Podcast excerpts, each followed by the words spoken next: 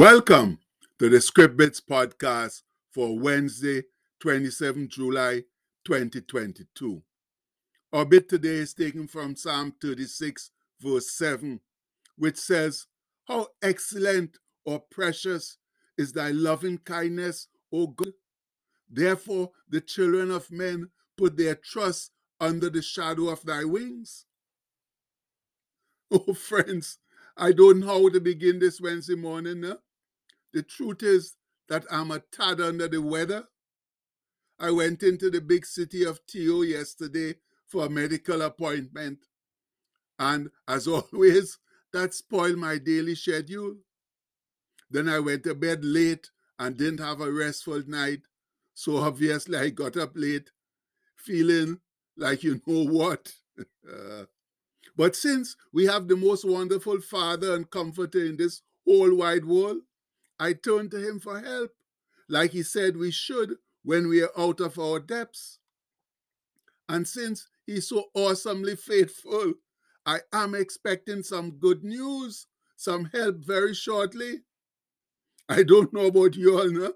but I take Him seriously when He says that sort of thing and cry out to Him for help and guidance when I don't know what to do or where to go. And you know what? He has not failed me yet. So why should he this time, eh? No reason whatsoever. And mama, here comes the good news now. Whoa, I didn't have to wait too long. Glory be. That's why Brother David could faithfully declare in Psalm 36 the steadfast love of God how excellent or precious is thy loving kindness, O God. Therefore, the children of men put their trust under the shadow of thy wings. Yes, friends, those who truly know the Lord our God have no hesitation in placing their total trust and surrender in Him, in His marvelous grace and mercy.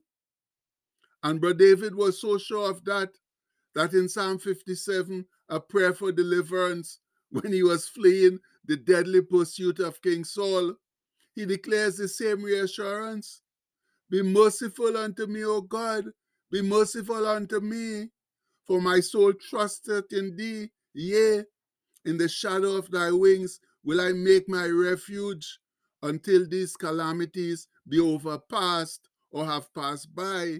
And that comes from Psalm 57 1. Oh, my fellow believers, I do hope that we have the same strong faith as Brother David and without a moment's hesitation run to our great God for protection, guidance, comfort, succor, and whatever else we need in this life. Because He is the only one who can provide it all for us. And Brother David explains this as he continues in Psalm 36 they shall be abundantly satisfied with the fatness or fullness of thy house, and thou shalt make them drink of the river of thy pleasures. For with thee is the fountain of life. In thy light shall we see light. And that comes from Psalm 36, 8 to 9. That's it all right there in a nutshell, my people. Under God's jurisdiction, all our needs are satisfied, for he is both the giver of life and light, the fountainhead of all good things. And as Brother David again reassures in Psalm 65, titled God is Powerful in Nature, he says, Blessed is the man whom thou choosest and causest to approach unto thee, that he may dwell in thy courts. We shall be satisfied with the goodness of thy house, even of the holy temple. And that comes from Psalm 65 4. And if by chance you don't believe Brother David, then please listen to John the Revelator as he saw the New Jerusalem in his vision. He opens the last chapter of the good book thus. And he, one of the seven angels, showed me a pure river of water of life, clear as crystal, proceeding out of the throne of God and of the Lamb. In the midst or in the middle of the street of it, and on either side of the river, was there the tree of life, which bare twelve manner of fruits, and yielded her fruit every month. And the leaves of the tree were for the healing of the nations. And that comes from Revelations 22 1 to 2. Now, here, here's the scholar's interesting explanation. These verses, they say, depict the abundant life and continuous blessing of the New Jerusalem. One river containing water of life comes from God's throne and waters the entire city. And before that, you have some references to the one river containing water of life, where they say you can find something referring to that in Revelation 7 17 and 21 6, as well as 22 7, 22 17. And yes, and that one river containing water of life comes from God's throne and waters the entire city. And there are similar millennial blessings in Ezekiel 47 1 to 12, Joel 3 18, and Zechariah 14 8. The tree of life pictures eternal sustenance and immortality. And you can see verse 14 in chapter 21 of it, 22 of that.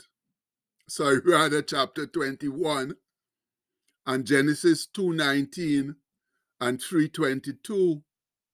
Both the variety and abundance of fruit are emphasized. The healing of the nations may indicate physical healing during the millennium, and there's a reference there to Ezekiel 47:12, or it may be figuratively referring to the blessings of God in the eternal state. Whoa! What a time that will be, my fellow saints, when the new Jerusalem comes to town. Uh, and by the way, it would be a very interesting and enlightening enterprise for us to check out the references the scholars shared in their explanation. I just took a couple of minutes and did it, and it does reinforce what the scholars claim. Because there have been too many other prophecies about the New Jerusalem and the millennial age for them not to be true. And that brings us right back to Brother David and the steadfast love of God in Psalm 36, where he writes, Oh, continue thy loving kindness unto them that know thee, and thy righteousness to the upright in heart. Let not the foot of pride come against me, and let not the hand of the wicked remove me or drive me away from you.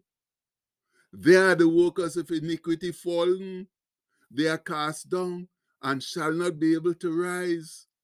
And that comes from Psalm 36, 10 verses, Psalm 36 verses 10 to 12. And you better believe that, my people, when the Lord casts down the iniquity workers, they will not rise again. So please, let's not be numbered amongst them. But instead be counted amongst the righteous and upright in heart, so that we can experience the wonders of the New Jerusalem in that golden age to come.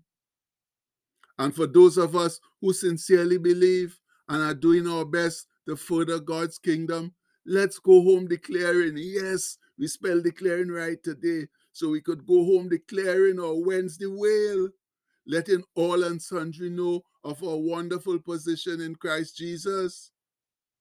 All together now. Wednesday, Wednesday, Wednesday. I'm so glad to be alive on this Wednesday. Wednesday, Wednesday, Wednesday. Thank God the breath of life is still flowing through me on this Wednesday. I'm halfway home. My hands are fixed securely on the plow, and I'm not turning back. I'm not looking back at the past, not focusing on what has gone before, but my eyes are fixed straight ahead, straight ahead to a glorious future with Jesus. Glory, hallelujah. And just in case, my people, just in case you didn't know that if we endure to the very end, that future with Jesus will be even more glorious than we can even ask or imagine. Yes, that's the Zeppo that's recently come down from on high. So please, Let's allow that to encourage us to endure to the very end. Much love. And the postscript for today says, the endurance of our faith will decide our rewards. And that's true. It all depends on how we endure in the faith and what we do that will decide our rewards in heaven. So please, if we want plenty and decent rewards, let's do good stuff with good motives behind them. Build our foundations on gold and silver and precious jewels, stuff that will endure the fire. And we pray that in Jesus' name. Amen. Please have a blessed day, my people. Much love.